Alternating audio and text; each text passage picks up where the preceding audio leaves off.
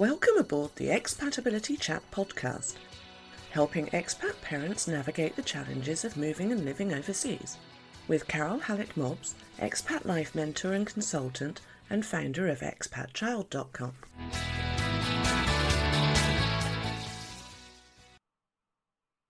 Hi, welcome back. I'm continuing with the preparations for packing day on the podcast at the moment. And in this episode, I'm sharing two distinct but connected topics. We looked at decluttering in the previous episode, and I touched on the fact that paperwork is something that can really build up. So I'm going to look today at a quick way of sorting through your paperwork. Well, I say quick, it depends on how organised you are. And the other one I'm looking at is preparing for the in home survey. You're on the path now to packing day and actually moving. Oh my god, it's happening soon. You need to keep at it. By being organised and methodical, this can become as stress free as possible. Now, I'm not promising totally stress free. It's moving, it's moving to another country. It is inherently stressful. But I've got some tips and tricks and advice and tried and tested methods that can help you organise yourself. It does make me laugh because I am so disorganised personally, but I can tell other people how to do it. And the thing is, I've also recently spoken to quite a few people who just move with a handful of suitcases, which does really baffle me, but we're all different. And if you're one of those people who move light, then perhaps only the first part of this episode will be relevant to you, sorting out the paperwork. The second part is how to prepare yourself for the removal company's in home assessment. Now, as I say, you may well be a supremely organised person who deals promptly and efficiently with all your paperwork as soon as you get some. Or you may be like me, stuffing it randomly into a drawer to file another day. Most likely, that another day is when you next have to move house. I wish I was kidding. Paperwork sorting is a thankless task, and that's why I recommend tackling it well ahead of time. So, if you're like me, sorting out your paperwork is possibly going to be your main challenge. Go on, be brave. Set out a good batch of uninterrupted time to get this task done. Uninterrupted being the key point. Things that you'll need time, Sorting paperwork works best when you have a good, solid amount of time to devote to the task without distraction and without interruption. Easier said than done, I do realise, but just see what you can do. Get some sort of filing system, whether those are box files or envelopes or something that you can keep everything together. This is to store the important stuff, and files to store the semi important stuff, and so on. I'll explain what those are in a moment paperweights. Basically, something that you can use to keep all the piles of paper safely together in case you get interrupted, have to rush away, or, with me, my cats like to sneak in for a little devastating playtime. A camera or scanner. You can save space and take photos or scan important documents and save them on your computer. If you have an iPhone, you can use the Notes app on there to scan your documents. Basically, you create a new note, tap the camera icon to choose the scanning option, and then you can scan your document. It makes it easier to email. It will save in a format that you can email to yourself.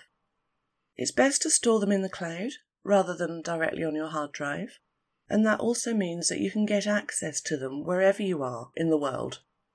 You could store them on a USB stick if that's easier for you, I've had so many computers die on me over the years that I've also taken to emailing certain document copies to myself as well and storing them in a folder in my general email system. It just means that I can find them wherever I am. Even if I don't have an internet connection, I've got the phone data. If you have a shredder, you'll find this very useful too. So, what you do next is to dig out every single scrap of paperwork that you have in various drawers, folders, cupboards, everywhere, all of the paperwork, put it all into one place. And then sort it into piles like this. So you'll have one pile of, say, financial papers, bills, and bank statements, another pile of important documents, and I'll tell you what those might be in a moment, another pile of semi important documents, another pile of not even remotely important documents, and a separate pile for what on earth is that document and why do I still have it, and another pile of receipts and other pieces of paper that you intended to get around to dealing with. And what you do now is to work through just one pile at a time and then repeat. So start with a pile that fits the time that you have available. Not much time, a small pile. Loads of time, big pile. But working on only one pile at a time is the most important point here. It is so easy to lose track if you stop and start. Now, going through this one stack of papers, separate them further into three more piles. So you move all the other bits of paper out of the way for the time being, and you're just working on one pile. And that gets separated into keep, to deal with, and to trash. And just quickly separate them out at this point. You can read through them properly in a moment. The key point here is to clear as many of the papers as possible, as quickly as possible. And like I say, you might get interrupted, so what you're doing here is preparation. Anything that is clearly trash, trash it straight away. Bin it as you go. Put your to deal with pile in a special file so that you can actually deal with them and deal with them as a matter of urgency, preferably as you go, otherwise they will end up being moved with you, and then shred, file, or store. With the keep pile, scan or photograph each document to make a digital record. Create several backups of this, whichever form you prefer and then file them or dispose of them depending on just how important they are. For receipts, and I'm so guilty of this, I've got boxes of receipts for items that went, just broke or sold many, many years ago. Go through your receipts to sort out the important ones from the items long gone. Keep receipts for valuable items in a separate file and take these with you in your hand luggage in case you need to make an insurance claim during your move. And again, make a digital backup copy of the important receipts. Now, when I mention important documents, they could vary depending on your life and your lifestyle. But one of the most vital things to prepare for when relocating is to have easy access to your important documents. Whether these are hard copies, saved in the cloud, scanned and saved onto a USB stick, or preferably all of the above, you need to make sure that you have access to them easily and quickly. If anything does happen, or even just for everyday purposes, you need to be able to get hold of them instantly. Carry them with you in your hand luggage, as well as ensuring you have instant online access to them. So, for example, if your flight gets diverted and you need access to your bank account or to talk to the pet relocation agent urgently, you've got easy access to everything.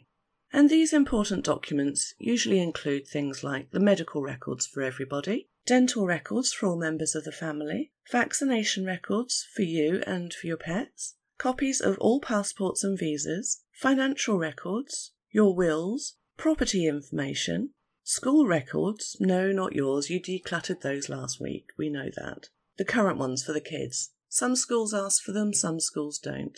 Insurance documents, including any no claims bonuses you have, all your tax details, so you need your tax number, your national insurance number, any self assessment tax information. Now, while I'm in filing mode, make sure to save all your contact email addresses, phone numbers, and addresses. Make a backup of your email system. Sometimes they just go and everything disappears. You do not want to lose these due to some kind of glitch. But there are ways to make backups of your email addresses. Just check out your own system and you'll find it. Also, note contact details for where you're going before any kind of emergency happens. Especially in this global pandemic world we're living in at the moment, unexpected occurrences can happen on flights. You may end up getting stuck in a country that you're not intending to go to. So make a note of all the contact numbers for the important people and businesses in your new country that you need to have contact details of. So these would include your children's school and you and your partner's workplaces so that you can contact them in an emergency if necessary. There is nothing worse than something happening or going wrong and you flapping around trying to find the right number, especially in a foreign country. It's all about being prepared. So that's how to do the paperwork. Just be methodical, organised, and plod through. Now, on to getting your home and, more importantly, yourself prepared for the in home survey. Actually, before I go there, I want to suggest a shopping trip. Yeah, I know, I'm sorry, you've been decluttering like mad, and now I'm suggesting you go off and get more stuff? What is this girl on? You may need to get special clothes if you're moving to an intensely different climate. Hopefully, you'll have done enough research and will already have this stuff in the home already. I just want to quickly remind you of a couple of other things that you may not have considered stocking up on. Not everything you need may be available in your new country. You may be surprised at the very high cost of certain items, especially if they are imported, even if they're available at all. One of the most commonly sought after items in some countries are good quality children's shoes. We actually had to take some extra larger sizes with us when we moved to Japan from England because we discovered a very specific style of shoe was required as part of the school uniform at the school my daughter was going to. But that style wasn't actually available in Japan. All her uniform had to be ordered from America. It was a very strange setup. And in Germany, the only footwear that seemed to be available for kids was trainers. Now, I'm a non standard sized person. I'm six foot tall. I find it hard enough to buy clothes that fit in my own country. Can you imagine the fun I had in Japan where I was basically a giant? Women's shoes in Japan only go up to a UK size 5, and my not enormous size 8s were only available in the men's department. So I tend to take more shoes and clothing than most people normally would because I just know that it's not going to be possible to find anything anywhere else. Another one, this one for the ladies. You may find that your preferred sanitary wear is also worth stocking up on. Not all options are available in all countries so take a supply with you. Right, back to the in home survey. Just a reminder on what this is. Your removals company needs to get a proper estimate of exactly what you are moving from your home to give you an official quote. Apart from finding out how much it will cost you, it gives the removal company an idea of what size lorry to send and what size shipping container you'll need. In our case, it also helps to make sure that we don't go over our permitted allowance.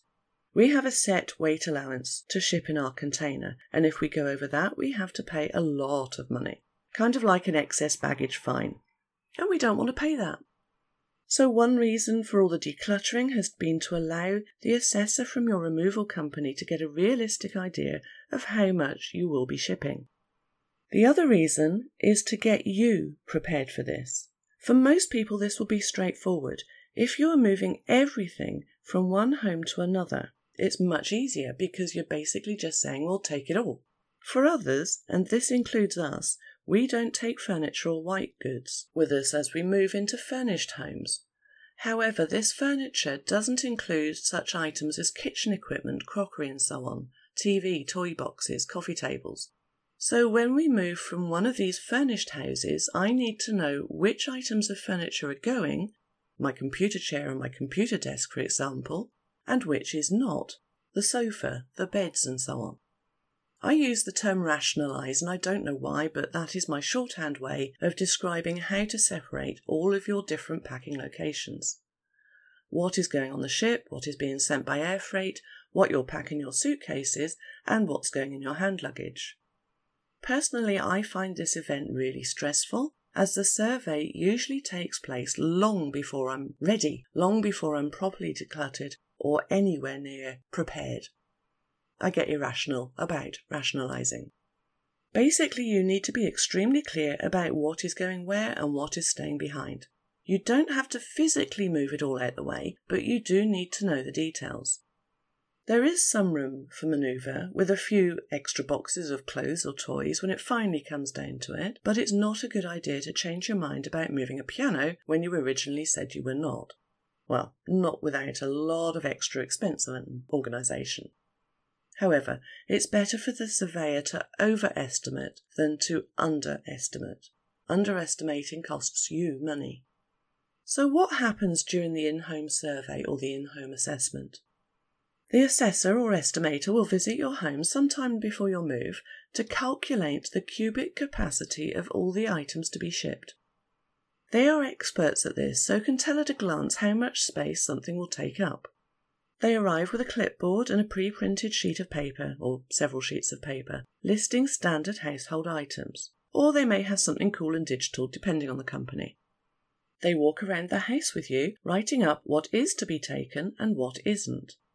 And as I say, for us, this is complicated by us not moving any of our fixtures and fittings and furniture. So, if you're in a similar position, you do need to be alert the entire time and not miss anything. And the language differences always make this an interesting experience. Once the assessment is completed, the company will work out the space required and how much it will cost, and then will send you the official quote. Now, here are some points on specific items to note when preparing for the in home survey as you do the home walk around antiques, heirlooms, and valuables. Most removal companies prefer that priceless heirlooms be taken with the owner if at all possible, and then the responsibility is out of their hands, of course. But this might not be practical. If these items must be loaded onto the truck, inform the assessor now about their importance, so they'll take extra precautions. Make sure you have sufficient insurance cover for those too. On our last move, we were provided with an unbreakable metal box in which to pack all my antique Japanese porcelain into. I stood over the packer as he did it. He was extremely careful. It was beautifully done. Once everything was packed into it, it was locked with a padlock, and I was given the only keys to it. I then had to keep those keys safe for the next two or three months before it was all delivered at the other end. So that was fun. I did it though. Now remember, valuable jewellery and other small items must be carried on the plane with you, and don't forget to insure them separately as necessary. Clothing. We estimate that at least three quarters of the family's clothes will go on the ship. It's generally a little more. Some extra clothes and shoes do go into our air freight, and the rest we take in our luggage. Now, if you've kept up with me, you'll know that your suitcases that you take on the plane very rarely end up with space for clothing, and that's why we send some via air freight. You have the option of choosing ordinary boxes or special hanging wardrobe boxes. I recommend ordinary boxes.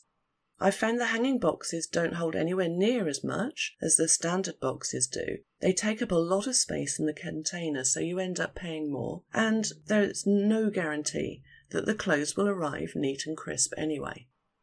If you have any flat pack furniture, an experienced assessor can estimate how much space the currently assembled yet originally flat packed furniture will take up once disassembled. You must dismantle anything that collapses before the packers arrive. Generally, they will not do it for you, they don't have the time. Don't forget to pack tools to put it all back together again, and all the little screws and bits and bobs that go to put it all back together. What I recommend you do when you're dismantling your desk or your piece of furniture, carefully bag up all the little screws, bolts, doodads, etc., Tape the bag securely to the item of furniture they belong to.